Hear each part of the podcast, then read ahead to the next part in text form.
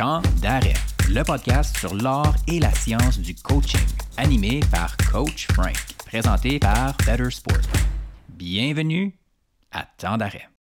Bonjour tout le monde, bienvenue à un autre épisode de Temps d'arrêt, une édition spéciale de fin d'année 2021 avec Marc-André Duchesneau, Xavier Roy. Bonjour les gars. Salut Frank. Merci beaucoup d'être avec moi aujourd'hui. Euh, tout le monde, là, on est vraiment dans un mode différent. On est dans un mode collaboratif, co-créatif aujourd'hui. Puis je vais vous expliquer un petit peu la genèse de l'épisode. Pour ceux qui veulent entendre parler des principes directeurs, des avancées scientifiques, de la haute performance, on va parler de ça aujourd'hui à trois vraiment une collaboration. Puis là, est-ce que ça passe? J'ai changé des textos avec Xavier d'ailleurs, qui est avec nous. Et puis, on disait, hey, on pourrait parler des dernières euh, lectures scientifiques qu'on a faites parce que les, trois euh, ici, le présent aujourd'hui, on, en ligne des articles dans une année, on travaille avec du monde, puis ça rumine. Mais en vrai, on était comme, pourquoi qu'on n'en parle pas publiquement, qu'on n'échange pas un petit peu nos idées? Là, au fil des conversations, je me suis dit, mais pourquoi on n'amène pas Marc-André aussi avec nous, qui pourrait amener une autre perspective là-dessus? Puis je pense que ça va être vraiment riche, parce que quand on est trois, c'est un peu plus co-créatif que quand on est deux. Et donc, c'est un peu la genèse de l'épisode. Donc, c'est vraiment une conversation par texto qui nous amène aujourd'hui à vouloir partager un peu c'est quoi nos grandes trouvailles de l'année 2021, puis dans quelle direction est-ce que la haute performance slash le sport de compétition va se diriger vers 2022? Puis bien entendu, ça va être plus vers la fin de la conversation. Avant qu'on commence, par exemple, s'il y en a certains qui sont intéressés à faire partie d'une communauté en ligne, j'ai reçu quelques courriels d'entraîneurs de, l'autre côté de l'Atlantique dans les dernières semaines. Je vous salue d'ailleurs. Merci d'être à l'écoute. Mais ceux-là qui sont intéressés peut-être à faire partie d'une communauté en ligne sur le développement du coaching, les entraîneurs, Envoyez-nous un courriel à info@bettersport.ca et puis on va faire un suivi avec vous. On est en train de faire un projet pilote, donc on va l'ouvrir à peut-être à une 10, 15, 20 personnes. On va le caper, puis par la suite, on va voir si ça donne des petits. Si ça donne des petits, tant mieux. Si ça donne pas des petits, tant pis, puis ça sera ça qu'on aura essayé. Maintenant que ça a été dit, merci messieurs d'être là. Merci Marc, merci Xavier. Euh, je sais que vous manquez pas de projet. Je sais que l'arrivée des fêtes euh, bouscule toujours un peu la calendrier. On rentre tout de suite dans le premier sujet. Euh, on voulait, je voulais que peut-être que les gens là, à l'écoute ressortent les principes directeurs et les pratiques exemplaires où les gens du HEC nous diraient les pratiques innovantes. On les salue, on salue Eric, on salue Maxime. Mais ceci étant dit, c'est comme, tu sais, vous avez travaillé avec du monde, vous avez travaillé avec plusieurs clients, plusieurs clubs, plusieurs équipes, plusieurs organisations. Euh, il y en a qui ont du succès. Comme, qu'est-ce qu'ils font comparativement aux autres? C'est quoi les principes? C'est quoi les pratiques? Qu'est-ce qu'ils font concrètement? Euh, puis là, j'envoyerai la balle à Xavier. Xavier, Qu'est-ce que tu as ressorti un petit peu de la dernière année au niveau des principes directeurs, puis même des pratiques exemplaires?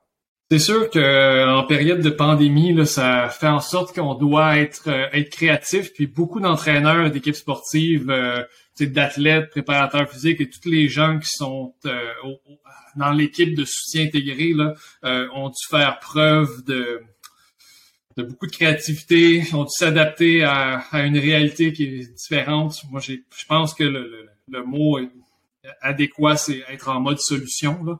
Fait que, on a trouvé euh, différentes alternatives pour être en mesure de préparer les, athlètes, euh, les équipes sportives à, à, performer le mieux euh, le mieux possible, tout en faisant avec avec moins. Fait que pour moi, ça a été un des grands principes directeurs là, de de ma pratique ma pratique personnelle, mais aussi de ce que j'ai vu avec dans mon milieu milieu de travail dans la région de, de l'Estrie. Ah, c'est vraiment intéressant ce que tu dis, mais comment est-ce qu'on s'adapte? Parce qu'en bout il y a beaucoup qui sont adaptés en, je veux dire, l'année en mode solution. Je pense que tu nous parlais de ça. Euh, mais comment est-ce que tu l'as vu sur le terrain? Comment est-ce qu'on fait ça? Parce que pour moi, c'est un, défi constant, comme avec soit les entraîneurs ou même dans ma pratique. Mais c'est une chose de dire on veut s'adapter, mais comment tu vois ça un peu? Comment qu'on le fait? Ben, c'est de voir quels, quels outils tu as, tu as accès. Là. Pour te donner un exemple, j'ai travaillé euh, avec euh, avec une équipe, avec des équipes de, de hockey là, dans d'un collège, d'un collège privé. Puis on a vraiment regardé ce qui était possible de faire. Là. Fait que, même au niveau des installations, là, je te ramène euh, à l'hiver, euh, l'hiver 2021, on n'avait pas le droit d'être à l'intérieur. Là. Fait qu'est-ce qui nous reste là? On a environ 75 75 athlètes répartis c'est parti dans quatre, euh, quatre équipes. Je peux pas amener cinq euh, jeunes euh, athlètes du secondaire à la fois dans la salle de musculation. Qu'est-ce qui nous reste, c'est d'être à l'extérieur. Puis après ça, c'est de regarder, OK, quelles sont les exigences du sport, du, hockey sur glace. qu'est-ce que j'ai accès en termes d'équipement, qu'est-ce que j'ai accès sur l'environnement physique sur le campus? On avait accès à euh, au stationnement, on avait accès à l'entour de l'aréna, on a utilisé les murs pour faire du travail isométrie, euh, on a utilisé euh, les, les, les, estrades des terrains de soccer ou les bancs des, terrains de soccer pour faire un peu de travail au niveau de renforcement musculaire général. On a essayé de faire un peu de travail de vitesse dans une côte qu'il y a sur le campus. Fait on a été en mesure de, de trouver ce qui était ce qui était accessible, ce qui était possible, puis après ça, ben, c'est de trouver ok, ben, comment j'ajoute de la variété euh, dans, dans ma semaine d'entraînement. C'est une journée, telle équipe est à telle station sur le campus. Euh, après ça, la journée 2 est à un autre euh, une autre séance d'entraînement ailleurs. Fait que, là, après ça, ok, ben, une fois que j'ai trois, quatre séances dans ma semaine, comment est-ce que je varie ça d'un, d'un mésocycle d'entraînement à l'autre?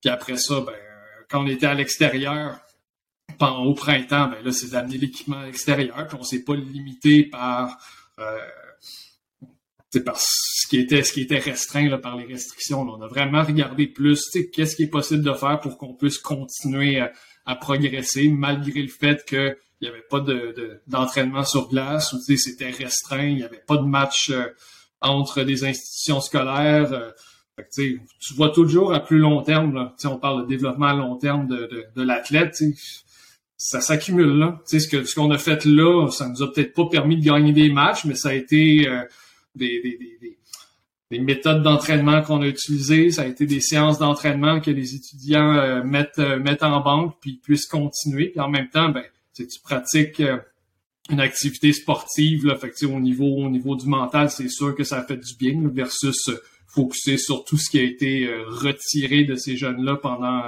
pendant l'hiver. je pense que s'adapter mode solution, résilience, euh, plutôt euh, sur l'aspect mental était très important. Marc, tu avais quelque chose à renchérir là-dessus? Je te sentais je te sentais avoir de commentaires.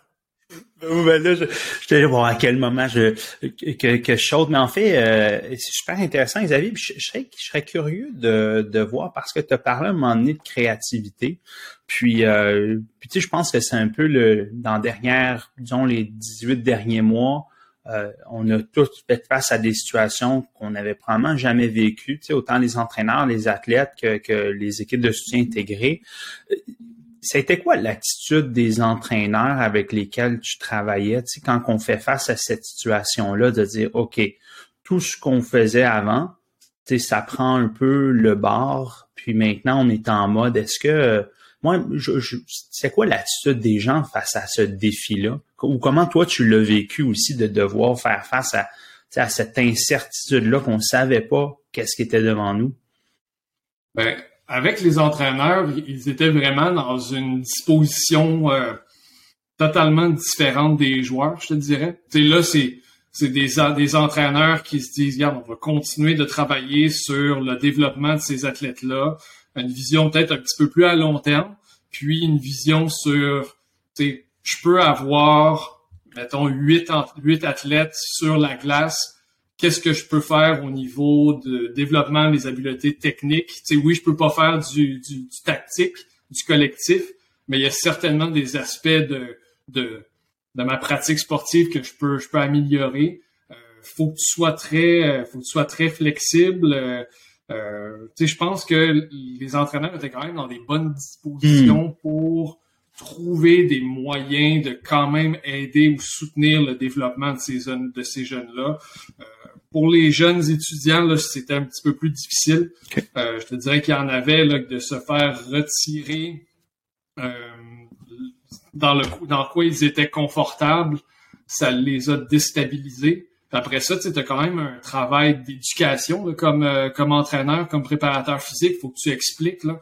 voici ce qu'on fait aujourd'hui, puis comment est-ce que ça se traduit euh, dans ton sport en fonction des exigences du sport je me souviens de commentaires de, jeunes joueurs de hockey qui me disaient, monsieur, je veux, je, peux plus aller en salle de musculation, je vais perdre mes gains euh, au squat ou au développé couché. Je suis comme, t'es un joueur de hockey, ça ne sert à rien de squatter trois plaques de chaque côté ou de faire un bench press à 225 livres. Le but de ton sport, c'est d'être d'être rapide, d'être explosif, puis d'être capable de répéter des efforts de haute intensité, puis il y a tout l'aspect technique euh, euh, relié au patin, au maniement de rondelles.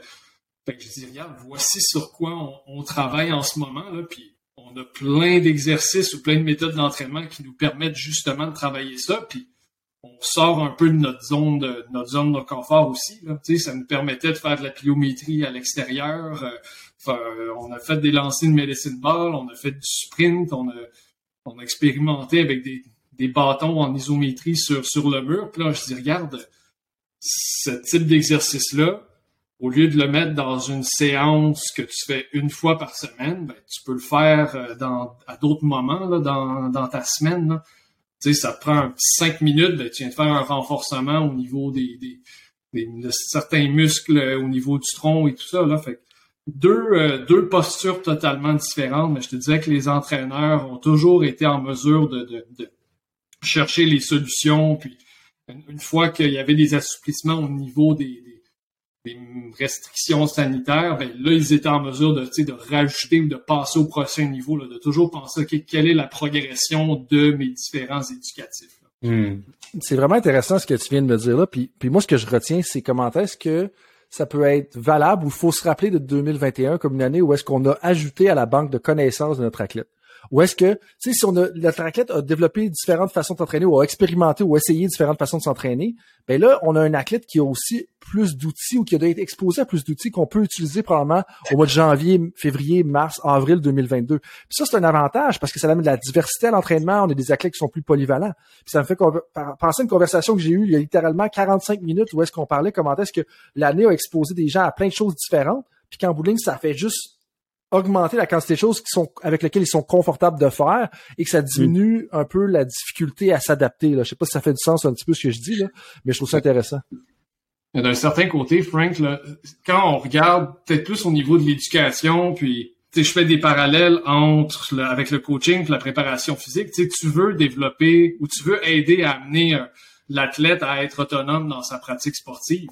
Fait que, le fait de, de l'aider à mieux comprendre le raisonnement logique de pourquoi on fait tel exercice ou pourquoi on utilise telle méthode d'entraînement à certains moments de l'année, toujours en lien avec les exigences de son sport, puis les, aussi comment est-ce que cet athlète-là est, ben, ça les amène à avoir ce, ce bagage d'outils-là qu'ils peuvent utiliser. Puis s'ils sont confrontés à une situation où est-ce qu'il y a une fermeture de gym, il y a une limitation au niveau de l'accessibilité à un type d'équipement X, ben ils sont pas pris au dépourvu, puis sont capables de, s'adapter, puis sont capables de continuer à faire des, à compléter les séances de musculation parce que ça les aide à se préparer euh, à, à, atteindre leur objectif ultime. Là.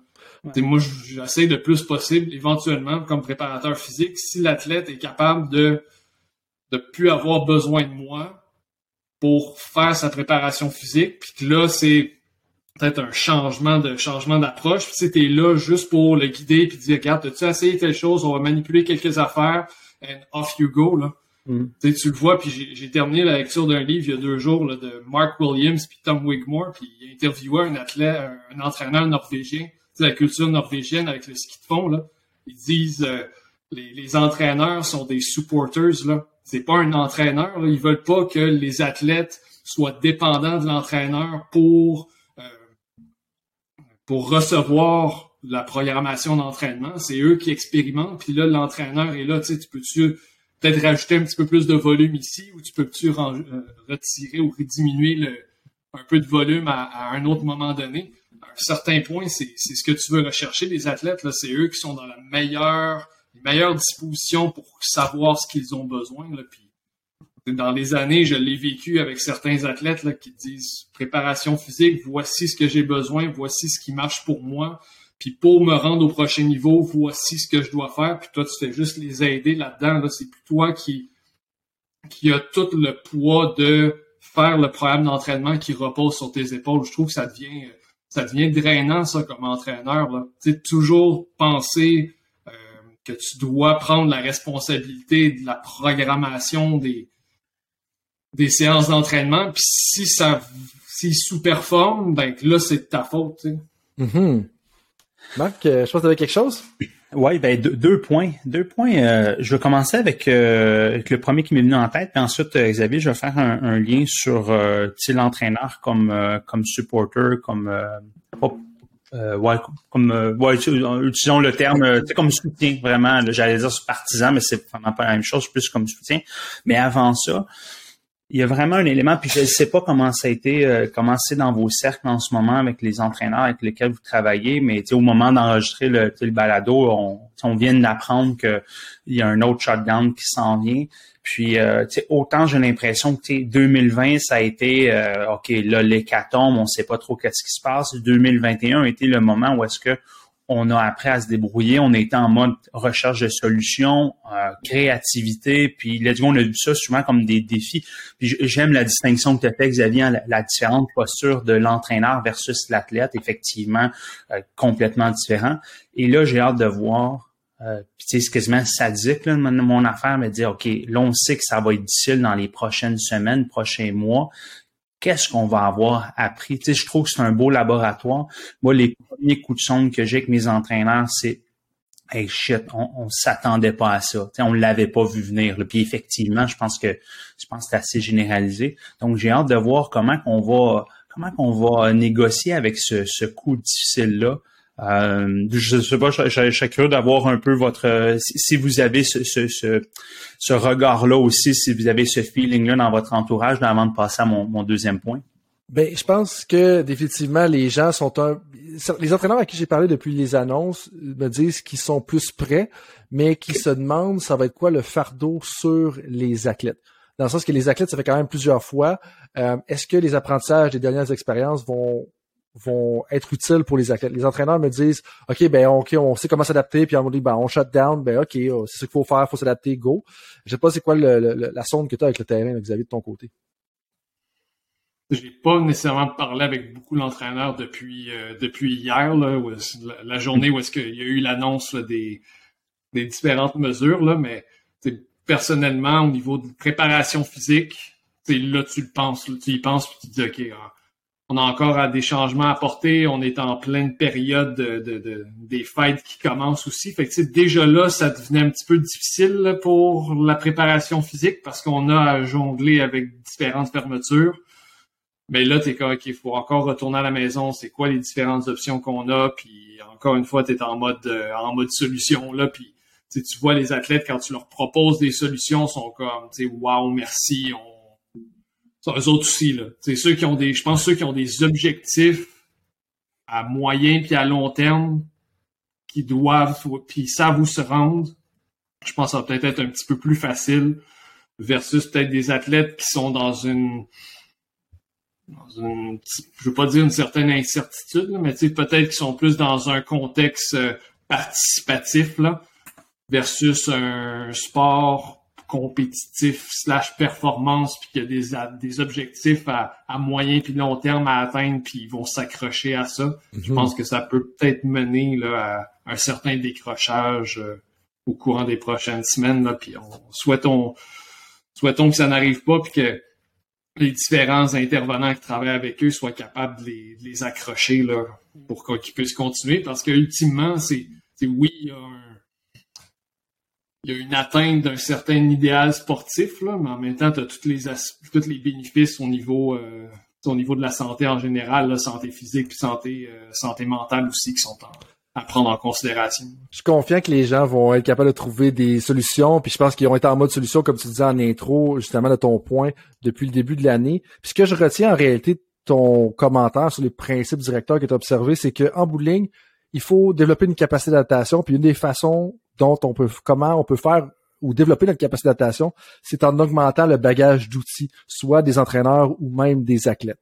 Puis là, Marc, j'aimerais ça, on, a entendu Xavier un petit peu ce qui est ressorti de l'année, mais j'aimerais ça t'entendre de ton côté, justement, ce que tu as ressorti au niveau des principes directeurs, justement, qu'est-ce que les gens qui ont eu du succès dans la dernière année, ce que soit un principe directeur ou une pratique exemplaire, qu'est-ce qu'ils ont justement fait dans la dernière année comparativement aux autres pour justement réussir à s'en sortir, puis même aller chercher des performances et ou des améliorations? Ouais. Ben, je vais partir un peu avec, euh, tu sais, je vais, je vais beaucoup utiliser les exemples. J'ai, eu la chance dans la dernière année, là, plus que, plus que dans les dernières années même, de, de travailler avec des entraîneurs. Là. Tu sais, autant des entraîneurs de, sport-études que des entraîneurs qui sont vraiment les deux pieds dans la sphère de, la haute performance. Euh, j'ai l'impression que, je pense que c'est en partie dû avec le contexte pandémique euh, est-ce que tu sais, il y a eu un retour. Tu sais, le 2020, vraiment, comme je disais tout à l'heure, ça a été un grand moment d'incertitude. On est tous été arrêtés. 2021, on a recommencé tranquillement, pas vite, sais, dans des paramètres différents. Mais ce que j'ai observé, c'est les entraîneurs qui ont réussi à retirer le plus de cette situation-là, c'est ceux qui ont pris une posture personnelle de se challenger.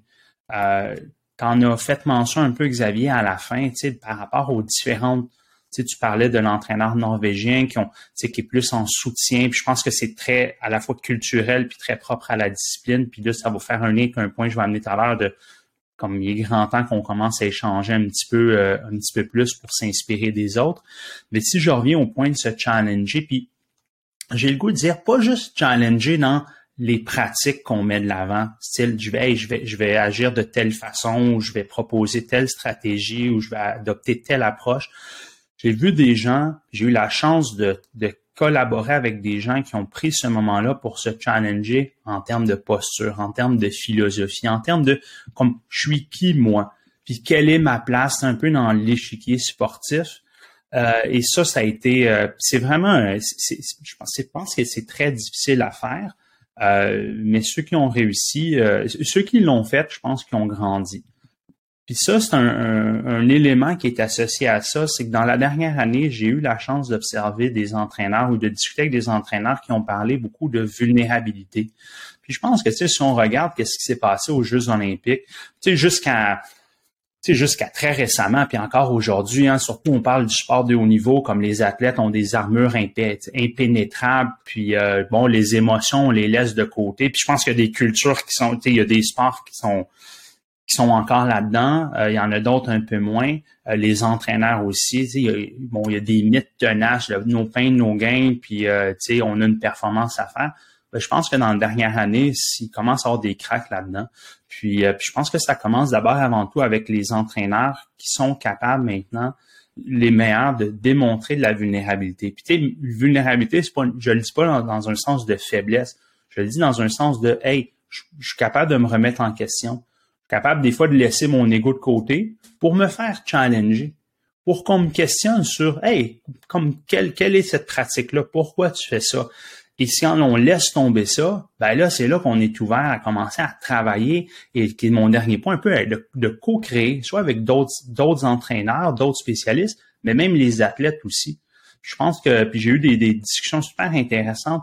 Et là, pour y arriver, là, c'est, c'est un autre défi, mais je pense que la vulnérabilité chez nos entraîneurs devient un, moteur, euh, devient un moteur d'apprentissage parce que ça nous engage dans cette direction-là, de dire OK, j'ai toujours des choses à apprendre. Puis l'autre élément que j'ai mentionné rapidement, un peu de, de co-création avec les athlètes. Et là, je parle de je parle d'aller au-delà de, juste leur poser la question, euh, bon, qu'est-ce que tu aimerais faire aujourd'hui ou les impliquer, sommairement et superficiellement dans, dans, la programmation jusqu'à temps que, ça déroge de notre plan, puis on dit, ah, finalement, je vais reprendre le contrôle. Je pense que, j'ai un de mes entraîneurs dans, dans le lab au conseil du sport qui, qui, qui me sortit ça récemment. Je trouvais ça super bon. Il disait, ah, tu sais, moi, mon rôle, c'est vraiment d'accompagner l'athlète dans, sa carrière, c'est son chef-d'œuvre. Donc, moi, je vais l'accompagner pour avoir les outils pour construire ce chef-d'œuvre-là. Là, je trouvais ça vraiment bon parce que quand on adopte cette posture-là, ben là, c'est là qu'on commence à collaborer. je pense qu'on rejette un petit peu cette idée-là de l'autocrate, le dictateur, celui, l'entraîneur qui a tout le pouvoir puis qui va le donner à, à coup de petites miettes. Puis, euh, puis ça, je pense que ça a été quelque chose que j'ai observé.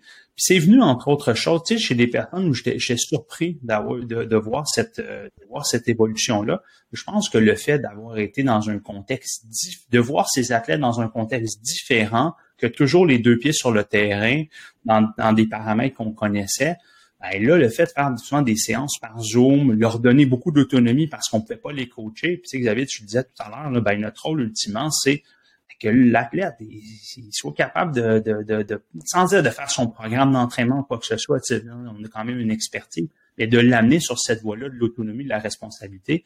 Et pour ça, c'est pas juste en disant, c'est en collaborant avec le avec l'athlète. Donc c'est vraiment ça. Là, si, si je reprends les points là, de de se challenger, challenger sa posture, de montrer la vulnérabilité pour, pour pouvoir avancer, pour continuer à se développer, puis co-créer avec les athlètes. Donc, de, de, devenir des collaborateurs.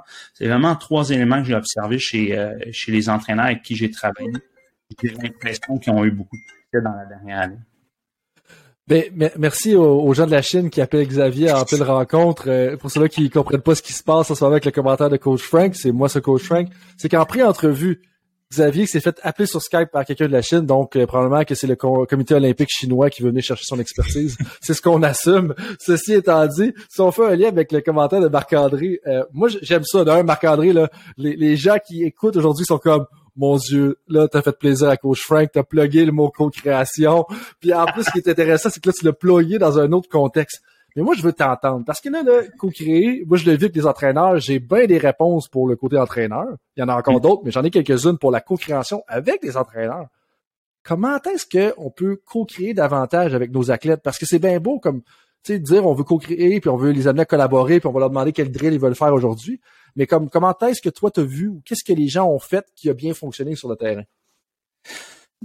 Ben, je pense que c'est... Euh, ben, la première des choses, je pense que ça, ça part vraiment de la posture de l'entraîneur.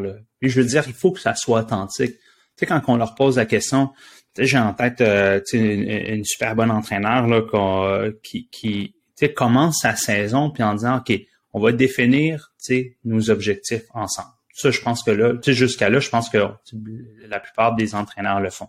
Mais après, c'est de s'engager dans un dans une dans une dans une pratique où, par exemple, la porte est toujours ouverte, où est-ce que on vient, on, le, on va chercher le feedback, on demande le feedback de l'athlète constamment sur, hey, moi comme entraîneur, qu'est-ce que je fais, qu'est-ce qui est apprécié, qu'est-ce que je dois continuer à faire? Lorsqu'on démontre cette ouverture-là de la part des athlètes, comme, comme entraîneur, on, on, on exhibe cette ouverture-là, aller chercher, puis on est dans, dans l'aspect de la vulnérabilité aussi, là, parce que je suis en train de vous dire que ben moi, mon objectif, c'est de m'améliorer. Si je suis meilleur, vous allez être meilleur. Donc, lorsqu'on demande ça, on est capable de demander ça euh, aux athlètes et, et vice-versa. Après, c'est de les impliquer et les rendre imputables aussi de leur succès. Donc, ce qu'on veut éviter à l'antithèse, c'est dire vous, vous réussissez grâce à moi, vous échouez à cause de vous. Mais la co-création, la euh, co-création ou collaboration entre les athlètes et, l'entraîneur, c'est dire ben, on fait vraiment une équipe, puis on est imputable de notre succès. Donc, vous avez le droit de me challenger à être meilleur et j'ai le droit de vous challenger à être meilleur.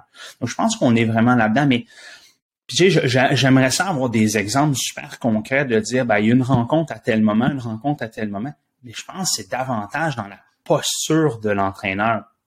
Tu sais, si on, après même, bon, je pense même au niveau euh, de la dynamique motivationnelle, tu sais, c'est euh, donner de l'autonomie, euh, c'est les mettre dans des situations où ils développent leurs compétences, c'est de créer des liens. On, est on est là-dedans dans les trois piliers de, l'autodétermination, mais je reviens encore, c'est une posture, c'est une réflexion. Et c'est très difficile. Je termine avec ça, mais pour tous les entraîneurs, ils vont toujours le dire. On a, quand on décide de, se lancer dans, dans, cette quête de co-création-là, c'est qu'on accepte qu'on n'a plus le contrôle absolu. On sait, là, les trois, on travaille avec des entraîneurs ou on est entraîneur, on est des bébites de contrôle. Mais là, quand on, décide d'aller sur ce chemin-là, ça veut dire que ben, le contrôle est partagé. Et ça, il faut l'accepter. Puis des fois, il faut accepter que ça va être sloppy. On n'aura pas nécessairement les résultats escomptés. il va falloir revenir à la planche à dessin rapidement, mais au lieu d'être le seul avec le crayon, ben là, il y a plusieurs crayons qui dessinent en même temps. Donc, je pense que c'est vraiment la posture, puis accepter que le contrôle y est partagé. Veux-tu y aller, Alex? Euh, pas avec Alex, mais Xavier, as-tu un commentaire à renchérir là-dessus ou?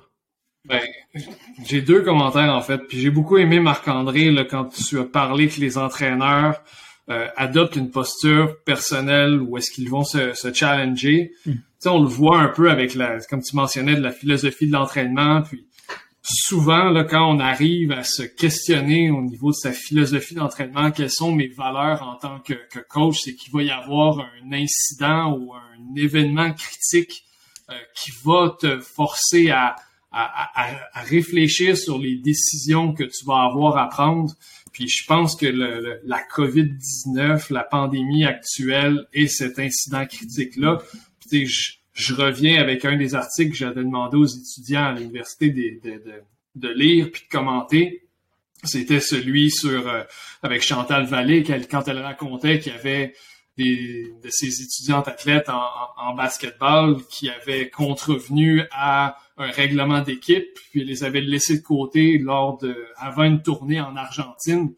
Mais tu sais, cet incident critique-là l'avait forcé à revoir sa philosophie, ses valeurs, puis à prendre une décision qui était ferme. Fait que je pense que cet, cet aspect là, de posture personnelle-là qui te force à te challenger, ben, et, fait suite à un événement critique mm. qui est la, la, pandémie actuelle. Puis ensuite, tu parlais de co-création avec les athlètes, puis c'est que ça va au-delà des choix dans la, la, la des exercices euh, à faire en séance euh, sur, sur glace ou sur le court de basket. Mais je pense qu'il n'y a pas juste des exercices. Tu, tu mentionnais là, au niveau des, des, des, objectifs euh, à court, moyen et long terme de, de, de l'équipe, les valeurs de l'équipe aussi. Là, il y a tout ça là, qui permet de, de co-créer avec l'entraîneur et avec les athlètes. Puis ça, c'est vraiment quelque chose qui est très, très intéressant. Puis avec, ça l'amène à un défi. encore dans un autre, dans un autre document, dans une autre étude que j'ai fait lire aux étudiants, c'est quand arrive le moment de prendre des décisions sur la composition de partant ou qui va qui va être habillé ou qui va être amené à performer à un certain moment donné là, tu mets un coach dans une posture un petit peu, euh, un petit peu délicate là, quand tu commences à, à déléguer le contrôle aux athlètes. Je pense qu'il y a peut-être certains moments dans, dans une saison de compétition où est-ce que ça va être beaucoup plus facile de co-créer avec, avec les athlètes, mais que là, il va y avoir ce moment de, de moment de, d'hésitation, puis de retourner vers cette volonté de contrôler certaines des décisions de la part de l'entraîneur. Là, je serais curieux de, savoir un petit peu quelle est ton expérience ou quel est le vécu des entraîneurs avec, avec qui tu as travaillé puis que tu as accompagné. Où est-ce que ça, ça l'arrive, là, ces choix, ou est-ce que ça demande un petit peu plus de d'une posture un petit peu plus autocratique de la part de l'entraîneur. Mhm. Ben, je pense que je vais donner la parole à Marc-André, parce que je pense que c'est à lui que tu as adressé la question, bien évidemment. Mais moi, je pense qu'il y a un point que tu me dis par rapport à ça, c'est que ton style de leadership peut être différent selon les situations. Puis, tu sais, si on prend les deux extrêmes du continuum de leadership, tu as le laisser-faire puis tu as l'autocratie, ben, si tu es autocratique, il y a peut-être autocratique pour la décision des partants, mais peut-être que dans un autre aspect, tu vas être plus en laisser-faire quand ils vont expérimenter avec leur la façon dont ils vont faire leur entrée de zone, par exemple, si on prend l'exemple du hockey. Donc, je pense que c'est là à, l'entraîneur et à chacun de nous de se poser la question quel est mon style de leadership selon la situation, selon le type de décision à prendre, selon l'échelle du groupe? Ça fait même un lien avec ce que Maxime Dautret disait dans la dernière épisode. Peut-être qu'au niveau diadique, on a un style de leadership qui va être différent comparativement au niveau organisationnel. Je sais pas si tu as quelque chose à renchérir là-dessus, Marc-André. Ben, écoute, Xavier, ta, ton intervention, ta, ta, question est hyper pertinente en ce sens où est-ce que, tu sais, effectivement, on, on, demeure dans un, milieu sportif. Euh, j'ai en tête comme l'exemple du temps de jeu qui est comme un peu l'espèce de saint graal, euh, l'intouchable, où tu sais, ultimement, c'est à peu près toujours l'entraîneur qui va avoir le dernier mot, puis c'est correct, puis c'est son rôle, parce qu'il est capable de, de prendre le pas de recul, d'avoir une vue d'ensemble. Ben, je pense que c'est de il, va toujours en fait c'est la gestion des insatisfactions mais aussi un coup qu'on s'enligne dans on, s'engage dans cette voie de la collaboration là je reviens c'est plus difficile parce qu'on doit s'asseoir puis expliquer. Après, on peut l'expliquer, on peut amener un rationnel, le côté comment l'athlète va le percevoir. Ben là, ça, ça, ça l'appartient moins à l'entraîneur. Maintenant, est-ce que, puis l'exemple que j'ai en tête, c'est euh, je vais, je vais la nommer parce qu'elle le fait très bien, c'est Isabelle Leclerc avec euh, l'équipe de hockey des Carabins. ben, à l'intérieur de son coaching staff, elle donne tous les outils à l'athlète pour voir et comprendre, OK, pourquoi moi j'ai moins de temps de jeu? Ben, ils ont accès à la vidéo, ils ont accès aux statistiques. Comme je dis, la porte est toujours ouverte. Ça génère quand même l'insatisfaction. Mais aussi, puis tu sais, je, fais un lien avec un des commentaires que tu as parlé tout à l'heure, tu sais, les objectifs, la philosophie. Puis je pense que, et, je vais mentionner le mot, c'est un peu mon, mon défi en 2022 de m'intéresser davantage à ça, mais c'est la co-création d'une culture d'équipe. Puis la culture, tu sais, des fois on parle de hey, c'est une dynastie, puis la culture, mais la culture, elle évolue constamment parce que elle dépend des individus. Donc, c'est de faire de la place aux athlètes pour pouvoir contribuer ou modifier la culture à leur guise d'une année à l'autre. je pense que c'est là où est-ce qu'on va arriver. Puis Frank, je suis pas mal convaincu que tu pourrais nous, euh, nous, nous, en parler de long en large de la culture. Je pense que c'est dans c'est clairement dans tes palettes, dans tes dadas, mais pour conclure, euh, je, dans ça, je sais pas encore une fois par rapport à l'exemple du temps de jeu, je pense que c'est. Euh, je, vais, faire un lien avec le super article là, de Serial Winning Coaches qui disait Benevolent Dictator. Je pense qu'on a tous lu où est-ce que. C'est, Driven Benevolence. Driven Benevolence. Ouais, c'est ça. C'est comme l'espèce de. de, tu prends des décisions difficiles, mais quand c'est fait avec bienveillance et c'est perçu comme bienveillant, puis l'athlète, généralement, en fait, ils s'attendent de ça de nous. Ça veut pas dire que c'est facile, ça veut pas dire que c'est le fun, mais aussi c'est là la différence entre versus le dictateur qui, explique pas pourquoi il prend la décision. Ouais, c'est vraiment des points riches là, messieurs, ce que vous dites là-dessus. Euh, puis je vais me permettre de bâtir un peu ce que vous avez dit pour enchaîner avec le dernier principe directeur qui va être le mien. Puis on va rentrer tout de suite dans les avancées scientifiques par ça. Fait que là, en bon animateur, je vous permets pas de commenter sur mon point. Je vais juste le dire, puis après ça, on va enchaîner. Mais c'est juste que c'est tellement riche que vous dites que euh, je vais me permettre juste de le présenter. Puis je pense que les gens vont me suivre, surtout les gens qui m'entendent depuis, depuis un certain temps. Mais d'ailleurs, on va dire salut à Isabelle Leclerc parce qu'elle est probablement à l'écoute de, du podcast ce temps d'arrêt. Euh, et le travail qu'elle fait à Montréal, on la salue. Mais tu sais, Xavier, tu me parlais d'adaptation, augmenter le bagage d'outils. Après ça, Marc, tu me parlais de challenger, de vraiment sortir de sa zone de confort, se remettre en question. Ensuite, ça, on a embarqué dans une conversation de la co-création. Euh, moi, ce que je challengerais, puis ce que j'inviterais les gens à faire pour être capable de mieux s'adapter, puis ce que j'inviterais les gens à faire aussi en termes de co-création avec les athlètes et ou peut-être en premier lieu avec leur coaching staff, ça serait de co-créer leur algorithme tactique. Puis ce que je veux dire avec ça, c'est de prendre le temps de le mettre noir sur blanc, de se faire une carte conceptuelle, de se faire un tableau, puis qui dit, OK, c'est quoi la première étape de mon plan de développement tactique? C'est quoi la première étape de mon plan de développement technique? Puis pas dans un plan linéaire de planification annuelle. C'est que si on a un système défensif, c'est quoi la pierre angulaire de notre système défensif? Est-ce que c'est notre couverture de zone 4 plus 1 si on est au hockey? Est-ce que c'est un 3-2, par exemple, au basketball? Est-ce que c'est une couverture de zone euh, match, par exemple, si on est au football? Puis une fois que vous avez fait ça, après ça, ça va être beaucoup plus facile pour vous de vous adapter tactiquement parce que vous allez maîtriser. Puis moi, un, il y a plusieurs choses qui me parlent là-dedans. Il y a le travail que j'ai fait avec certains entraîneurs, il y a des conversations avec Alain Mouchet qui me parlent de l'importance justement d'aller chercher ce côté-là d'avoir l'algorithme tactique. Puis la raison, c'est que, un, le faire. Si vous challengez à faire votre algorithme tactique, vous allez mieux comprendre votre système et vous allez être capable de mieux improviser à partir de ça. Mais la deuxième chose, pandémie a rimé euh, pour plusieurs des athlètes qu'on travaille avec, si on est des, athlètes de 25 ans et moins, 25 ans moins, puis je pourrais vous dire, même certains athlètes de certaines équipes de la de hockey, pandémie voulait dire, tu faisais ton sport, après ça, il n'y a plus grand-chose que tu pouvais faire. Dans les choses que les athlètes pouvaient faire, c'était quoi? C'était des jeux vidéo. Mais tu sais, dans les jeux vidéo, là, tu te bâtis un personnage, puis là, tu t'acquéris une habileté, puis après ça, l'habileté rouvre la porte à deux, trois autres habiletés. Mais c'est la même affaire. Ça, ça me ramène à certains articles que j'ai lus qui font un lien avec comment est-ce que certaines fédérations ou organisations ou entraîneurs japonais de judo, sont quand même pas pires en judo au Japon de ce que, de ce que je comprends, mais ben, ils avaient bâti justement une espèce d'algorithme technique pour la progression de leurs athlètes. Mais je pense que ça, c'est un point où est-ce que j'encouragerais les entraîneurs à se challenger là-dessus au niveau de l'adaptation. Et là, dans tout ce que je viens de dire, hein, je, suis un petit peu je, je m'excuse messieurs pour vous donner la chance de me relancer là-dessus, mais tu sais, j'ai mélangé un peu principe directeur de ce que j'ai observé, pratique exemplaire, j'ai intégré un peu de science là-dessus. Euh, une des autres choses qu'on voulait toucher, c'est aussi les avancées scientifiques. Hein, les trois, on a un doctorat, les trois, on lit de la littérature à tout bout de champ, à l'année longue. Donc, on en a lu des articles. Mais j'aimerais ça vous entendre sur qu'est-ce que vous avez ressorti de plus. C'est quoi les avancées scientifiques qui vous ont marqué le plus? Puis Marc-André, je t'inviterai à commencer. Oui, je vais, euh, je, vais faire un lien un peu avec euh, le, le, le, gros de ma tâche professionnelle dans la dernière année. Je suis vraiment tombé dans la marmite de, de l'apprentissage social. Euh, j'ai été très touché par le, les travaux des, des Winger Trainers euh, euh, par rapport à justement les créations d'espaces d'apprentissage social, création, maintien du, de, de communautés de pratique.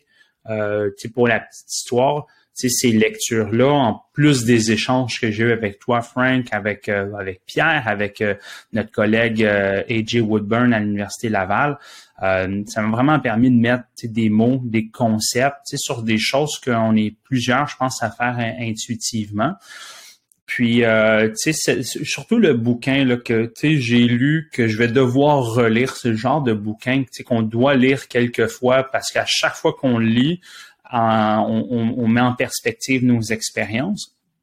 Puis j'en parle comme avancée scientifique parce que, puis je pense pas que ça réinvente nécessairement la roue, mais quand on regarde qu'est-ce qui se passe au Québec, là, je vais parler du Québec parce que c'est ce que je connais bien, mais je pense qu'on est, euh, est en train de créer euh, certaines des conditions que les, les winger trainers parlent d'explorer les incertitudes, de se mettre en groupe pour essayer de challenger qu'est-ce qu'on connaît, qu'est-ce qu'on connaît pas, puis de le faire d'une façon euh, qui est super intéressante, qui va recouper évidemment il y, a un lien avec ce que je disais tout à l'heure de, de, vulnérabilité, de co-création. Je pense qu'on, euh, je pense qu'on est rendu là dans notre communauté sportive au Québec.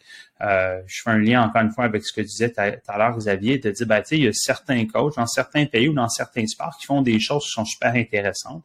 Ben, est-ce que si on utilise les principes d'apprentissage social, on va être capable de, de on va être capable de, de, de résoudre peut-être des problèmes complexes euh, mais avec plusieurs personnes euh, alentour de la table. Donc moi, ça a été ça, je dirais, mon euh, mon gros ma grosse percée scientifique, ben, pas percée scientifique, mais mon gros un de mes take-home points de, de, de, mon année de, de lecture. Puis j'ai eu la chance et j'ai la chance de faire partie d'un projet de recherche qui s'intéresse aux communautés de pratique. Donc, c'est à la fois de le vivre, de le dans, de lire, d'apprendre par rapport à ça, puis de le vivre en même temps.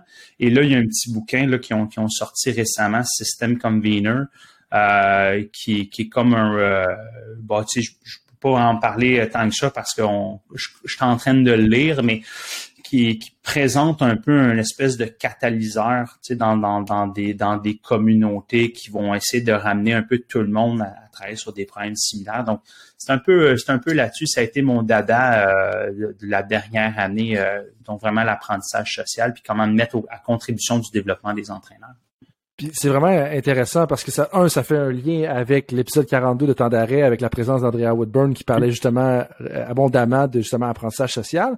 Mais qu'est-ce que tu veux dire? Parce que pour quelqu'un qui est dans le terrain, qui est sur le terrain puis qui comprend pas trop ce qu'on veut dire par apprentissage social, je pense qu'on se comprend tous ici. C'est un peu ce qui se passe en ce moment avec le podcast à trois personnes. Mais, mais qu'est-ce que tu veux dire toi par apprentissage social? Puis pourquoi c'est particulièrement important en 2021 slash vers 2022 de plonger là-dedans. Parce que moi, je pense, pour être là-dedans au quotidien, tu le sais, que mm. les organisations, les entraîneurs qui résistent ce mouvement-là vont juste être en arrière de la parade plutôt que tard parce que l'avènement de l'information, l'avènement des connaissances fait juste qu'on peut pas tout savoir. Fait que moi, c'est un peu ce que je vois là, mais j'aimerais ça t'entendre là-dessus. Qu'est-ce qu'on fait concrètement puis pourquoi c'est particulièrement important? Ouais, ben tu sais, si on prend, si on, mettons, on se met dans une perspective, tu sais, de, de développement, de soutien des entraîneurs. Tu sais, je pense que traditionnellement, on a c'est un programme de formation où est-ce qu'on va passer, on va aller chercher des connaissances, on va vraiment aller chercher tout plein d'outils. Euh, ces formations-là, généralement, vont être en début de carrière, puis après, ponctuellement, on a des conférences à droite, à gauche, on a des discussions.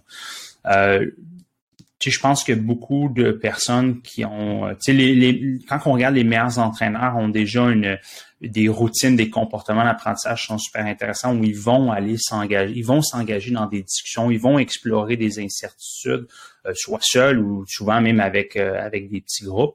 Là où est-ce que je dis, ben, je pense que c'est là qu'on est rendu comme structure, comme organisation, c'est de proposer des moments, de créer des moments où est-ce qu'on est capable de rassembler les gens ensemble et pas juste d'avoir de, façon unidirectionnelle ou un expert va nous parler d'un sujet, mais davantage de, ben, on va partir avec un contenu et on va le travailler tout le monde ensemble que ça soit euh, que ce soit des, des, des ça peut être des activités super simples comme ce qu'on a fait récemment, c'était au titre très expérimental. On écoute une conférence, mais plutôt que l'écouter seul avec son petit sandwich derrière son écran, ben on est on est 5-6 euh, à échanger, clavarder en même temps. Ça pourrait être de former une communauté de pratique que sur quelques rencontres, on dit Hey, on a un enjeu en ce moment, là, c'est difficile de communiquer avec nos athlètes. On dirait qu'on parle pas le même langage. OK, good. Ben, est-ce qu'on est capable d'échanger des bonnes pratiques? Est-ce qu'on est capable de trouver des solutions ensemble? L'idée, je pense que c'est, c'est, des, c'est des approches qui amènent une grande agilité dans notre capacité à justement résoudre des problèmes. Donc, c'est là un peu le, le ouais, c'est ça. Je pense que c'est vraiment là où est-ce qu'on veut, on veut créer ces moments-là. Puis, je pense que de façon euh, je reviens avec le terme agilité, pas des trucs qui sont super lourds. Tu sais, ça peut être un, café à un moment donné, chaque mercredi matin, on est une gang, on, se rencontre, puis tour de table, on discute. Ça, ça nous permet d'avancer. Tu sais, ça nous permet de, se mettre aussi dans une dans une optique d'apprentissage, résolution de problèmes. C'est comme ça que je l'amènerais. Je sais pas si Frank, toi, tu veux, euh, tu, tu veux peut-être renchérir là-dessus euh, avec avec ta compréhension. Ben, j'en parle parce que comme c'est en ébullition encore un peu dans ma tête de c'est quoi? Qu'est-ce qu'on fait avec ça? Ben ça, c'est normal, puis je pense qu'on pourrait en parler pendant des heures, mais je serais curieux d'avoir la, vie un petit peu de Xavier par rapport à ça, justement, parce que moi, je baigne un peu plus là-dedans au quotidien. Xavier baigne un peu moins dans l'apprentissage social, euh, le développement des entraîneurs, même si tu fais de l'enseignement à l'Université Bishop, plus de la préparation physique. Je serais curieux de t'entendre là-dessus, puis peut-être même tu peux, après ça, faire la transition avec ton propre avancée scientifique que tu as ressorti dans la dernière année. C'est un, c'est un sujet que, que je connais, l'apprentissage, l'apprentissage social, mais pas aussi, bien que Marc-André puis toi, puis toi, Frank. Fait que c'est sûr que ça devient euh, très important pour le préparateur physique à un certain point, s'il travaille ou elle travaille euh, dans un milieu différent de qu'il ne connaît, qu'il connaît un petit peu moins. Fait que tu sais, être capable d'en apprendre davantage sur les les détails puis de la pratique sportive là je parle euh, on peut parler en ski alpin qu'est-ce que qu'est-ce qui arrive là en ski alpin mettons au niveau de la préparation physique quelles sont les exigences du, sport euh, si on parle en hockey sur glace là quelles sont les petites nuances là que que que les entraîneurs peuvent amener sur un sujet en, particulier, c'est là que je vois que l'apprentissage social vient prendre tout son sens parce que chaque personne amène soit sa perspective qui lui est propre à cause du bagage qu'ils ont, mais après ça aussi de leur expertise. Euh, que ce soit préparation physique, biomécanique, euh, au niveau du coaching, la pédagogie. Puis c'est là que tu mets tout ensemble pour regarder ou explorer ou partager sur un sur un point de vue. Fait que c'est là au niveau de l'apprentissage social que, que, que, je trouve que ça vient prendre tout euh, tout son sens. Puis je pense que ça peut vraiment prendre vie à l'intérieur d'une équipe de soutien intégré, comme tu parles aussi. Puis ce que tu soulèves avec ton commentaire pour moi, c'est que oui, il y a le volet plus accumulation de connaissances, donc apprendre les nouvelles tendances, un peu comme Marc-André euh, faisait allusion, mais aussi la capacité à apprendre à apprendre. Puis je reviens tout le temps des principes militaires où est-ce que quand tu es dans une armée, tu es dans un bataillon, dans une troupe, faut que tu faut que apprennes ce qui se passe en avant de toi ben pour ça, faut qu'on se parle, faut qu'on soit capable d'apprendre en nous, puis voir ce qui se passe en avant de nous, puis là d'apprendre de ça, c'est quoi les tendances, dans quelle direction ils s'en vont, et là de s'adapter en conséquence. Puis moi, ça me renvoie à ça, où est-ce que en tant qu'équipe de s'intégrer, en tant qu'entraîneur, faut intégrer tout ce monde-là pour justement être capable d'apprendre à apprendre et à apprendre rapidement, pour être capable de s'adapter rapidement. Et ça fait encore un lien avec ce que tu parlais au niveau de la pandémie. Donc euh, là-dessus, euh, Marc-André, je te laisse peut-être le, mot de la fin sur l'apprentissage social, puis on, va y aller avec Xavier sur son avancée scientifique. Oui, ouais, c'est ça, exact. juste pendant que Xavier parlait, il y, a, comme deux, trois éléments qui m'ont qui m'ont euh, porté à réflexion. Puis si comme simplement, je pense que quand je fais mention d'apprentissage social, je pense que c'était cette idée-là de décloisonner l'apprentissage en ce sens que c'est plus un acte purement individuel dans le sens que l'apprentissage social va nous amener à travailler ensemble. Puis ça peut être à l'intérieur, comme je dis, d'une équipe de soutien intégré, à l'intérieur de son équipe aussi, Euh, puis où est-ce qu'il n'y a pas de hiérarchie, pas parce que tu as plus d'expérience que tu as nécessairement raison. C'est une posture aussi qu'on adopte de dire, OK, ensemble, voici une incertitude, voici un problème. Est-ce qu'on est capable de brasser des idées? Est-ce qu'on est capable d'expérimenter ensemble? Mais aussi, on peut le mettre, cet apprentissage social-là, puis un peu ce qu'on est en train d'essayer de faire, c'est euh, de dire, ben, est-ce qu'on peut ramener des gens de différents horizons qui ont des enjeux similaires pour les amener à apprendre ensemble? oui, il y a comme cette idée de d'être efficace et trouver des solutions, mais il y a cette idée aussi juste de s'engager ensemble dans une quête d'apprentissage. C'est là un peu le, si je peux, euh, si je peux mettre une petite nuance à, une précision plutôt à ma, pensée tout à l'heure. Super intéressant, euh, Marc-André. Mais justement, Xavier, je te renvoie la balle maintenant. Toi, de ton côté, qu'est-ce qui se passe au niveau des, des avancées scientifiques pour 2021? Euh, ben, avant de parler de mes, avancées, les avancées scientifiques qui ont retenu mon attention, là, ça va même, Marc-André, ça va faire un lien aussi avec le point numéro 3 de la culture de la haute performance. Là. Fait que, on, on en reparlera aussi, mais l'apprentissage social, je pense qu'il va dépendre aussi beaucoup de la culture organisationnelle ou de la culture d'une équipe sportive qui va être mise en, mise en place. Mais on reviendra, puis Frank, tu t'occuperas de, de, nous ramener à l'ordre. euh, avancée scientifique, ça a été un point... Euh, ça a été difficile de répondre à cette question-là. Euh, au courant des derniers des derniers mois, je me suis quand même beaucoup intéressé sur l'aspect un petit peu plus coaching, un petit peu plus pédagogie. Puis il y a quelques années, j'ai été exposé aux travaux de de Franz Bosch, qui est un, universitaire, un entraîneur d'athlétisme des, des Pays-Bas, puis il amène beaucoup une une approche euh, axée sur l'apprentissage l'apprentissage du mouvement au niveau de la préparation physique. Puis, il nous avait présenté sur l'approche par contrainte ou l'entraînement par euh, l'approche par contrainte au niveau de manipuler ces différentes contraintes-là pour euh, favoriser l'apprentissage qui vraiment au niveau de la préparation physique. Fait que je me suis intéressé un petit peu plus là-dessus. Fait que, comment est-ce que tu manipules euh, la tâche, comment est-ce que tu manipules l'environnement et comment est-ce que tu manipules l'organisme et comment la manipulation de ces contraintes-là va favoriser un apprentissage un petit peu plus, euh, un petit peu plus implicite.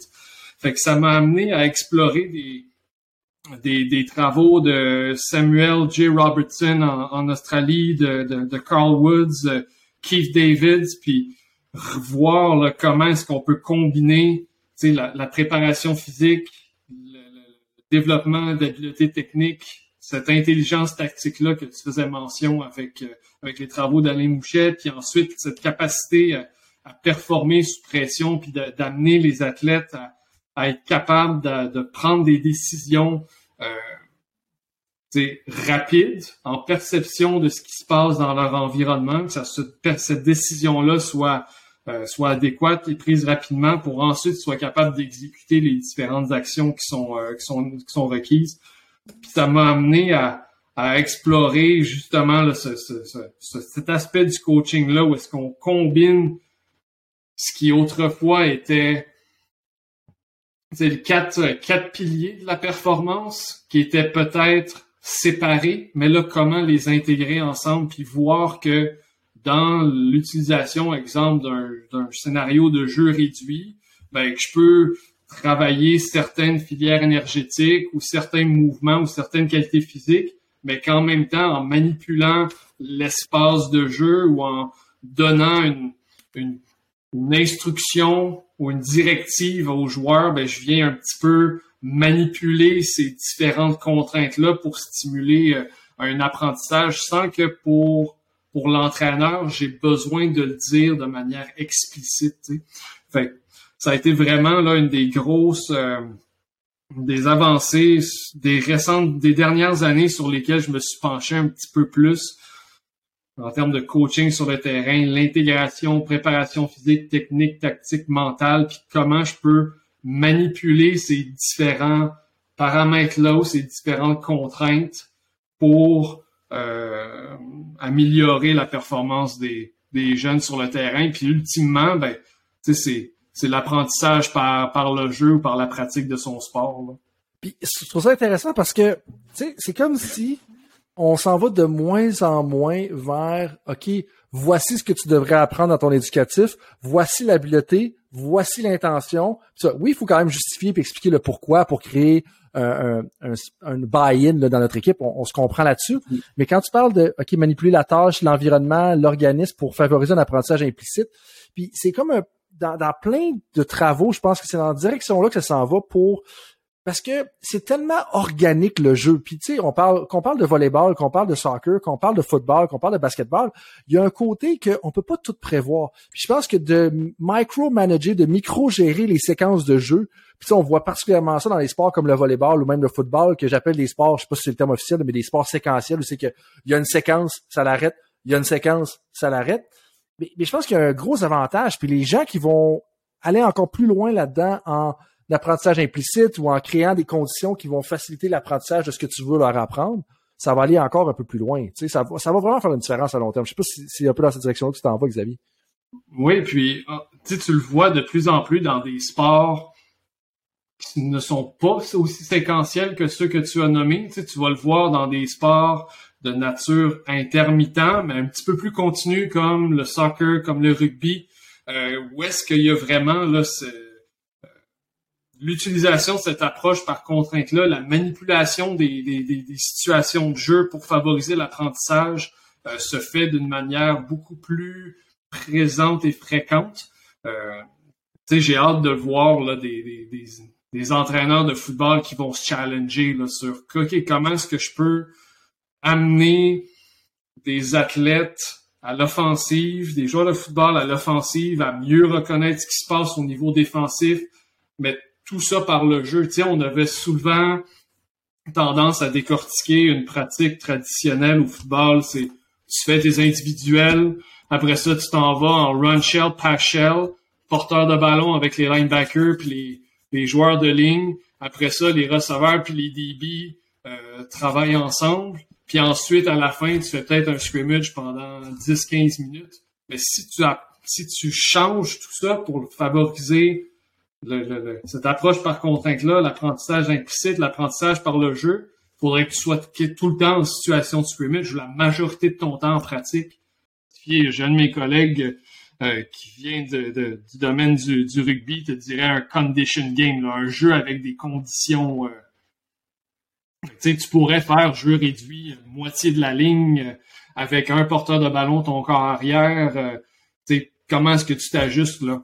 Fait que, y a, il y a, il y a plein de scénarios là, que tu peux amener là, comme entraîneur. Là, quels sont les scénarios qui sont imaginables contre ton adversaire ou euh, en fonction d'un match? comment est-ce que tu te prépares à ça? Fait que, j'ai, j'ai hâte de voir euh, l'utilisation de ce type d'approche-là en coaching dans des sports un petit peu plus traditionnels euh, comme le football, football canadien ou américain notamment. Ben, ce que j'allais dire un petit peu, là, puis quand j'essayais de, de t'interrompre, c'est justement comment est-ce que il faut. Puis il y a des entraîneurs de football qui le font. Comme est-ce qu'il y en a beaucoup, est-ce qu'il y en a plus que 15? Je le pense pas. Mais il y en a quelques-uns avec lesquels que je côtoie qui le font. Puis tu sais, c'est fini là l'époque où est-ce que, OK, ben là, on est un coach offensif, puis là, on a une 43, puis là, on a un joueur de ligne défensive qui est à l'intérieur du tackle. Puis là, sur cette situation-là, on fait ça. Mais s'il est en face, on fait une autre chose. il faut beaucoup plus apprendre les choses de façon organique. Puis ça, il y a un transfert. Pour ceux-là qui sont pas des, des fervents connaisseurs là, de football canadien ou football américain, ce qu'on veut dire en bout de ligne, c'est qu'il y a beaucoup d'enseignements qui est fait traditionnellement au football. Un, sur la situation est très clairement décrite les joueurs sont placés. Puis là, si, exemple, on, on, transposait l'analogie au hockey, mais là, le défenseur, si le défenseur est juste en haut du cercle de mise en jeu, tu vas aller à l'extérieur, tu vas le contourner comme ça. Mais s'il est juste un petit peu en avant du cercle de mise en jeu, tu vas te couper à l'intérieur, puis là, tu vas faire telle autre chose. Puis, en bowling, quand on explique le tout avec le hockey, je pense que tout le monde voit que ça fait pas de sens, mais c'est la même réalité qu'on soit au volleyball, qu'on soit football, qu'on soit au rugby, ou chose, où est-ce qu'il faut un apprentissage beaucoup plus flexible des choses. Marc-André, tu avais un point à renchérir là-dessus? je, trouve ça super intéressant. Puis, tu sais, je me demande par rapport à, tu sais, Xavier, qu'est-ce que tu as lu ou qu'est-ce que tu as observé? Même chose pour toi, Frank. Tu sais, en ce moment, euh, c'est quoi les obstacles à franchir pour, euh, pour ramener ça? Si on voit que on pousse dans cette direction-là, ça semble être plus efficace. Qu'est-ce qui fait en sorte que c'est pas plus généralisé? Je, vais peut-être peut-être me mouiller un petit peu, là, mais là, c'est mon expérience il y a quelques années avec, avec du football. Euh, je pense encore qu'on est dans une optique où est-ce qu'il faut apprendre les jeux, et rouler des jeux, que ce soit en offensive ou en défensive, puis qu'il faut rouler ça de manière à ne pas faire d'erreur, du moins dans certaines, il y a probablement certaines personnes qui pensent encore comme ça, mm. tu sais, que t'as pas le droit à l'erreur au football. Moi, je me souviens, euh, quand j'étais quand j'étais au cégep, c'était un des commentaires que j'avais eu. Si tu fais une erreur, tu te fais mettre sur le banc. Ok, tu habituellement, quand tu regardes au niveau de l'apprentissage, en commettant des erreurs que tu apprends. Fait laisse-moi faire des erreurs, explique-moi-le. Fait que là, ça, ça te fait en sorte que comme, comme joueur, tu es peut-être un petit peu plus euh, un petit peu plus hésitant. Puis là, si tu es hésitant sur le terrain, ben, tu une fraction de seconde derrière euh, derrière l'adversaire ou tu vas peut-être pas te laisser euh, tu vas peut-être pas performer au même au même niveau. Fait que, expérience personnelle que j'ai que j'ai vécue parce que là, fallait que tu exécutes, sinon tu te faisais, tu te faisais remplacer. Là, ça la demande à, dans ce, ce, ce, nouvelle posture-là, comme entraîneur, tu sois à l'aise que les athlètes fassent des mhm. erreurs en situation d'entraînement, en situation de match. Si ça te coûte 7 points un touché, c'est OK, il va apprendre, puis je pense qu'il y a quand même un niveau de.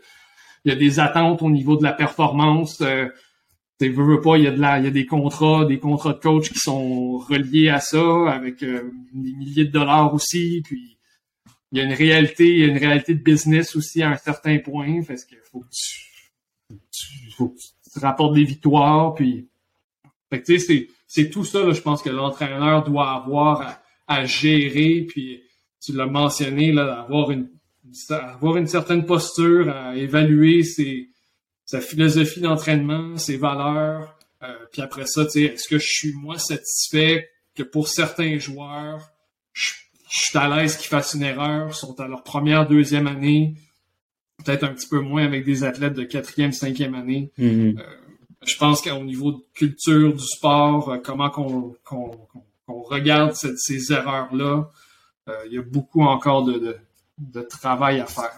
Ben, tout à fait. Puis, tu sais, si je peux renchérir certains points, puis je vais y aller rapidement parce que Xavier t'a touché à plusieurs points importants, mais en bout de ligne, je pense qu'il y a certains entraîneurs qui sont simplement pas conscients qu'il y a d'autres façons de faire les choses, puis qui pensent que c'est la bonne façon de faire.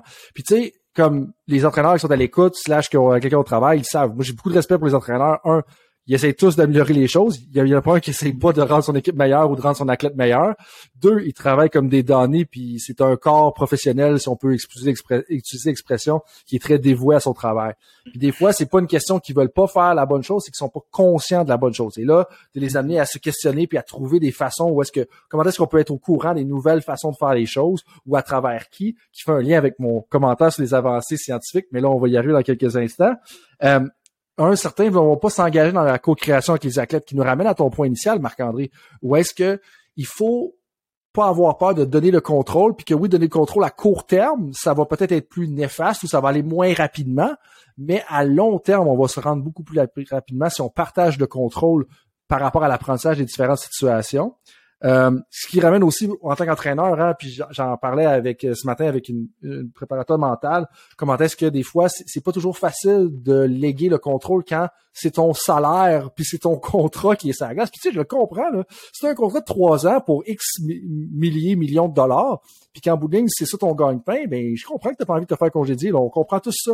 Mais c'est comme c'est c'est d'être capable de dealer avec ça intérieurement. Ça, ça devient particulièrement important.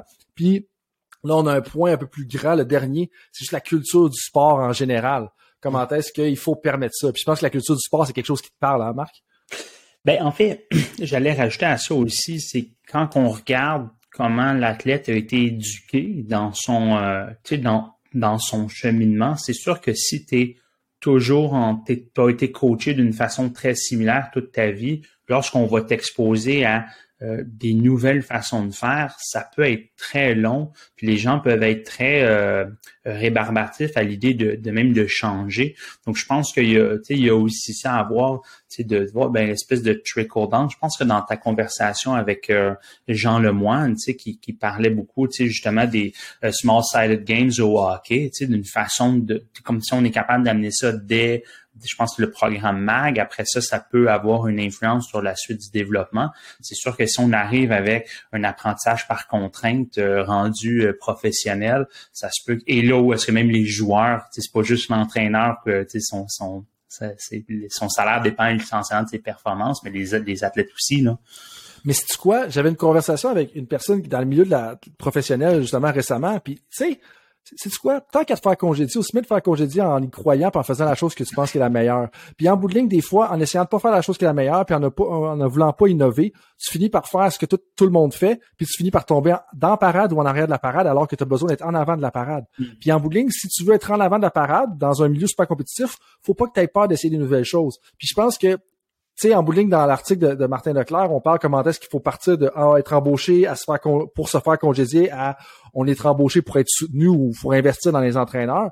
Ben, tu sais, si t'es embauché pour être congédié, tu en bout tu sais que ça va arriver un jour, aussi même aller au bâton puis faire la swing que t'as puis essayer au moins de swinguer à la balle. sais, moi, c'est un peu comme ça je le vois, là. une analogie boiteuse, mais je pense que vous me suivez un peu là-dessus. Ben, écoute, juste rapidement, faut juste être à la tête, le cœur et le courage pour changer les choses.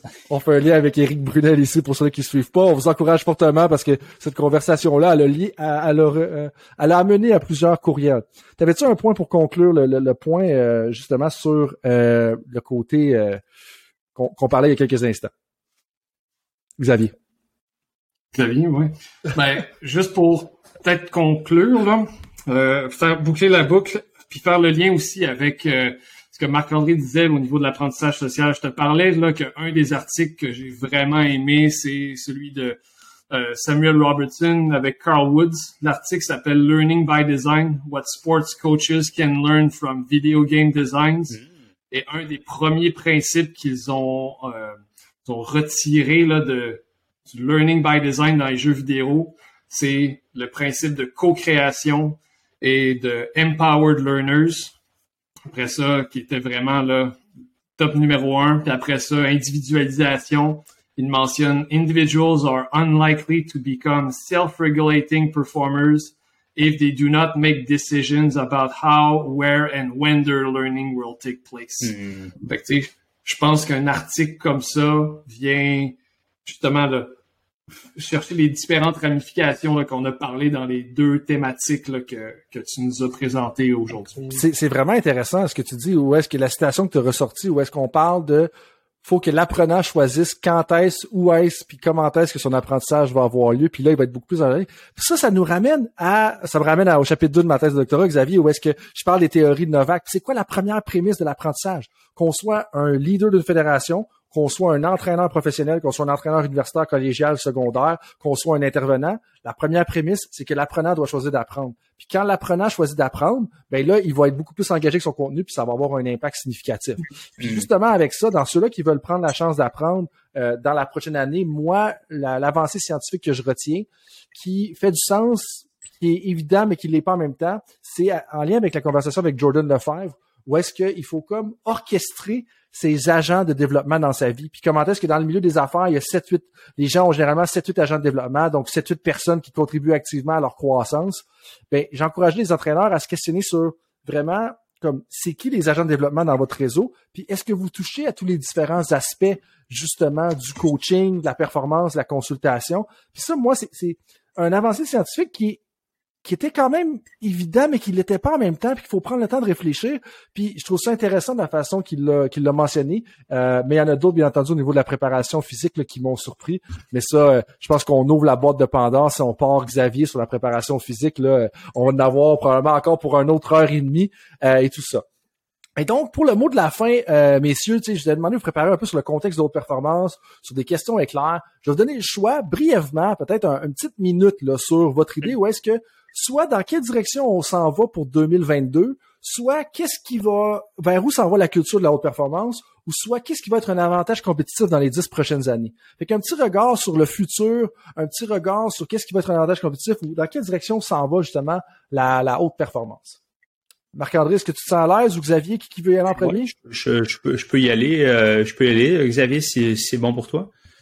Donc, euh, ben écoutez, vraiment, vraiment en lien avec tous les points qu'on a discutés aujourd'hui, puis pas, pas seulement les miens, ben, je pense que mon, mon motto pour la prochaine année, puis je veux être un acteur de ça, puis j'espère qu'on va être plusieurs à sauter dans, dans, dans le wagon, mais c'est euh, cette idée-là que seul on va plus vite, mais ensemble on va aller plus loin. Puis je pense que ça va être ça, c'est de, de trouver, de créer ces opportunités-là, de se trouver, j'adore Frank le terme petit, des agents de développement, euh, de, pour ceux qui en ont pas, ben, on va créer ce réseau-là, on va créer cet espace c'est un espace d'apprentissage social où est-ce qu'ensemble, on va être capable de creuser davantage, de se questionner, d'engager des incertitudes tous ensemble. Euh, moi, je l'ai vécu personnellement la dernière année, ça a été magnifique pour ça. Je me suis trouvé des collègues, des amis, tiens, entre autres, euh, entre autres, euh, toi, Frank, pour aller beaucoup plus loin dans ma compréhension. Donc, ça va être ça un peu. puis je pense que dans la haute performance, je conclue avec ça, c'est un milieu où est-ce que les gens sont tellement à la fine pointe de leur expertise, ils sont en haut, ils sont des fois, ils sont, ça a l'air bien fancy, mais ils sont souvent très très seuls. Euh, donc, est-ce qu'on est capable de les soutenir, les aider pour les ramener ensemble pour qu'ils réfléchissent. des fois, même pas sur des sujets qui sont tant sur euh, comment, euh, tu sais, comment être plus efficace dans la tâche. Des fois, juste d'échanger, juste de parler, juste de, de montrer la vulnérabilité, je pense que ça, ça fait partie aussi de l'équation. Euh, en, 2022, plus que jamais. Donc, ça serait ça un peu mon, disons, mon aspiration, mon souhait pour la haute performance euh, euh, pour la prochaine année. Xavier? Mon souhait pour la, la haute performance pour la prochaine année, Marc-André t'a amené un très bon point. Je te soutiens à, à 100% là-dedans. Parce qu'une des choses qui, qui, qui m'intéresse beaucoup de par mes lectures puis par curiosité générale, c'est l'aspect comment est-ce qu'on développe une, une, culture qui nous permet de de, de, de, de thrive hmm. ou de, de, de j'oublie j'ai pas le, le, le, mot en, français mais qui te permet de, de rester de rester au sommet puis de toujours maintenir cette, cette soif d'apprendre ce désir de, de te développer, de toujours d'avoir cette petite insatisfaction là, de, de cette peur de la complaisance, c'est vraiment quelque chose que je souhaite aux entraîneurs, toujours être en mesure de d'aller gratter certains certains endroits ou certains thèmes ou certains certaines pratiques exemplaires par par d'autres entraîneurs, par d'autres sports, par par d'autres disciplines. Ça peut être au niveau du business, ça peut être au niveau de la, gestion des ressources humaines. D'être capable d'ouvrir ses horizons, puis d'aller voir justement ce qui peut devenir un, avantage pour, pour vous comme entraîneur, comme organisation. Euh, sur le plan, oui, de la performance, mais sur le plan du développement personnel et collectif. Mm. Je pense que ce serait vraiment ça mon souhait pour, euh, pour 2022. C'est vraiment intéressant euh, ce que vous dites, messieurs. Euh, puis je vais rajouter sur Marc-André avant de retourner à Xavier. Marc-André, moi, genre, ce que j'entends, c'est aussi, des fois, sont seuls, les personnes qui sont le plus en haute performance, on est à la fine pointe de notre sport. Mais c'est drôle parce que plus on est rendu proche du contexte de performance, plus c'est réflexif, moins c'est une question de comment être efficace dans le petit éducatif, dans l'habileté, puis que c'est plus une question de réflexion, intégration des différents aspects. Puis Xavier, tu sais, quand, quand tu parles de se dépasser, moi c'est comme ça que je traduis un peu ton thrive, euh, je dirais que c'est aussi d'être capable d'apprendre en temps réel, parce qu'il y a tellement de choses qui viennent. Mais en même temps, ce qui est paradoxal, puis moi, c'est j'avais une réponse là, préparée un petit peu pour ça, puis c'est quoi, euh, je la prends et je fais un beau lancer de trois points à la Steph Curry qui est rendu maintenant le meneur de tous les temps pour les trois points dans ma poubelle qui est juste en arrière de moi pour dire que je la jette aux poubelles cette réponse-là. Puis savez-vous quoi, je pense que l'avantage compétitif dans la haute performance va se situer au niveau du focus. Parce que il y a tellement de choses à lire, il y a tellement d'informations, il y a tellement de spécialistes, il y a tellement de monde, puis on peut faire 40 000 choses approche de notre ordinateur. On peut faire nos courriels, on peut faire un projet de développement d'organisation, on peut coacher notre équipe. Il y a 40 000 affaires qu'on peut faire. Puis je pense qu'en bout de ligne, comme Terry Orlick le mentionnait, si on va avoir du succès en performance, il faut se rappeler que la chose numéro un à contrôler, c'est notre focus, c'est notre concentration, c'est notre attention sur un sujet. Puis oui, comme faire la réflexion, oui, toutes ces choses-là, ça va être important, mais moi je pense que si tu es capable de protéger ton focus, ça va t'aider à avoir du succès dans ton contexte de performance dans lequel que tu es. Puis en bout ligne, tout le monde se tire, s'arrache le focus de, de un et l'autre pour différentes raisons. Puis il y a 46 000 affaires qui nous est envoyées des conférences, des webinaires, des blogs, des articles, name it. Puis on, va, on vient de contribuer à ça d'ailleurs, je comprends ça. Mais si ça peut vous aider justement à savoir où canaliser votre focus, chacun des commentaires qu'on a fait, je pense que là, on va avoir beaucoup aidé les gens. Puis la question, je dis, c'est qu'il y a 40 000 sujets qu'on a touchés aujourd'hui, peut-être pas 40 000, je pense que vous me comprenez. Mais maintenant, la question, c'est où est-ce que vous devriez mettre l'attention sur votre focus? Est-ce que c'est sur votre apprentissage en temps réel, comme Xavier vient juste de le mentionner? Est-ce que c'est sur la co-création que Marc-André vient de mentionner? C'est quoi votre focus pour le prochain trois mois, le prochain deux semaines, le prochain six mois. Mais je pense que le focus est important, puis que des fois, euh, dans l'ère dans lequel on vit, euh, euh, ça devient de plus en plus difficile de garder ce focus-là sur ce qu'on fait au quotidien. Messieurs, merci de vos contributions. Je vais vous donner un petit mot de la fin, puis là, les auditeurs disent Frank, on peut avoir un vrai petit mot de la fin de un? Fait que si vous avez peut-être à renchérir sur ce que j'ai tout juste de dire, mais j'aimerais aussi que vous dites, les gens, ils vous ont entendu pendant quelques instants, pendant une heure et demie déjà où est-ce qu'ils peuvent vous rejoindre. Donc, peut-être petit mot de la fin, peut-être enchérir, puis où est-ce que les gens peuvent vous rejoindre? Marc-André, vous en premier? Ben oui, je, je vais juste renchérir sur un petit point. Euh, on, on, a, on était dans la thématique de la culture. Je pense qu'on va parler de culture d'apprentissage et ça se fait à deux niveaux. Il y a une culture d'apprentissage individuelle, de se de s'accorder du temps dans une semaine, de planifier délibérément cet apprentissage, mais aussi je vais challenger les organisations à valoriser ce temps-là sais, que, que tu sois dans une fédération, que tu sois dans une équipe professionnelle, que tu sois dans un sport-études, euh, je reconnaissais le temps pour que vos entraîneurs mettent dans leur propre développement. Et il faut pas que ça passe après la poutine quotidienne. Ça doit être quelque chose qui est reconnu, qui est rémunéré aussi dans les contextes professionnels. Donc, euh, que je vous lance ça. Euh, puis, ben, c'est ça. Puis sinon, ben écoutez, euh, rapidement, c'est pour me rejoindre, tout simplement, euh, euh, vous pouvez regarder sur le site web du Conseil du sport de Montréal. Là, c'est, j'agis à titre de conseiller en développement d'entraîneur de l'environnement. c'est sûr, si vous êtes à Montréal, vous voulez qu'on travaille ensemble, ça me faire plaisir. Sinon, euh, sinon, on, fait des petits trucs en ligne aussi euh, via Discord. C'est notre notre. Je pense que François va en parler peut-être euh, à un autre moment. Ou, mais si vous voulez venir échanger aussi de communauté virtuelle, donc voilà. site web sur le site web, vous allez trouver mes coordonnées sur le Conseil du sport. Xavier. Ouais, ben, de mon côté, pour me rejoindre, euh, c'est pas directement sur euh, mon adresse courriel euh, à l'Université Bishop, mon adresse courriel personnelle, mon site mon site web.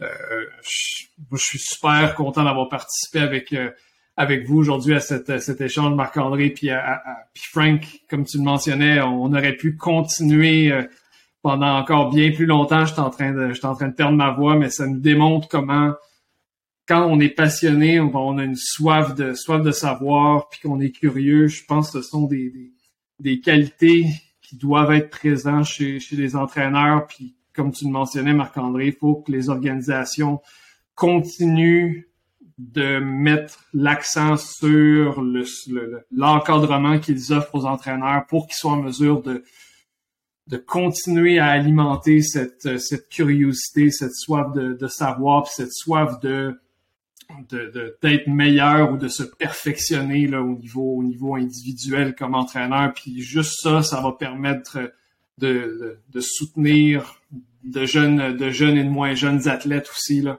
à devenir à se dépasser à être des meilleures personnes fait que je pense que ça dans, comme, faudrait euh, continuer dans cette voie-là. Comme le maître Yoda du coaching, donc ici on parle de Pierre Trudel le mentionne, entraîner c'est apprendre et apprendre c'est entraîner. Qu'on parle d'entraîner une équipe sportive ou d'entraîner des athlètes, physiquement comme tu le fais, Xavier. Je pense que ça prend tout son sens avec ce que tu viens de dire, justement. Merci, Xavier, pour ton commentaire. Merci pour ta présence aujourd'hui. Marc-André, merci également pour tes commentaires, pour ta présence aujourd'hui.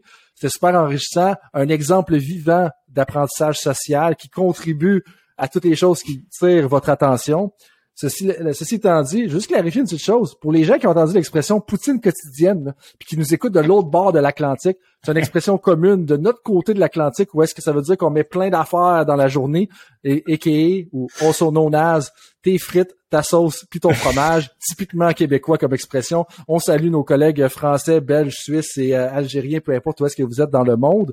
Merci d'avoir été là. Pour ma part, si vous voulez me rejoindre, ben, vous avez temps d'arrêt pour le faire. Sinon, sur Twitter, Coach Frank PhD. Donc, Coach Frank PhD, ça s'écrit en un mot. Et là-dessus, comme Marc-André le mentionnait, euh, ceux-là qui sont intéressés à faire partie d'un projet pilote pour une communauté en ligne, on va tomber là-dedans assez bientôt, dès le début janvier. Euh, envoyez-nous un courriel à bettersport, euh, info at bettersport.ca, on va le faire. Vous êtes bienvenus à échanger. Et là-dessus, je vous dis merci tout le monde, merci d'avoir été à l'écoute et on se revoit en 2022 pour le prochain épisode de Temps d'arrêt.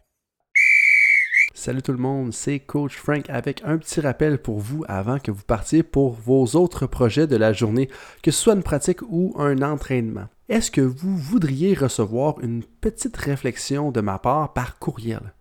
Est-ce que vous aimeriez ça vous faire challenger dans votre travail? Si oui, bien, la réflexion du coach est pour vous.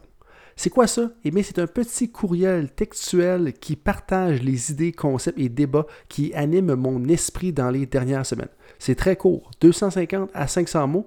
Et donc, si vous voulez recevoir ce genre de courriel qui va susciter de la réflexion, eh bien, visitez le drcoachfrank.com dans la section Contact et inscrivez-vous. Sinon, eh bien, je vous dis à la prochaine et merci d'être avec moi dans l'aventure Temps d'arrêt.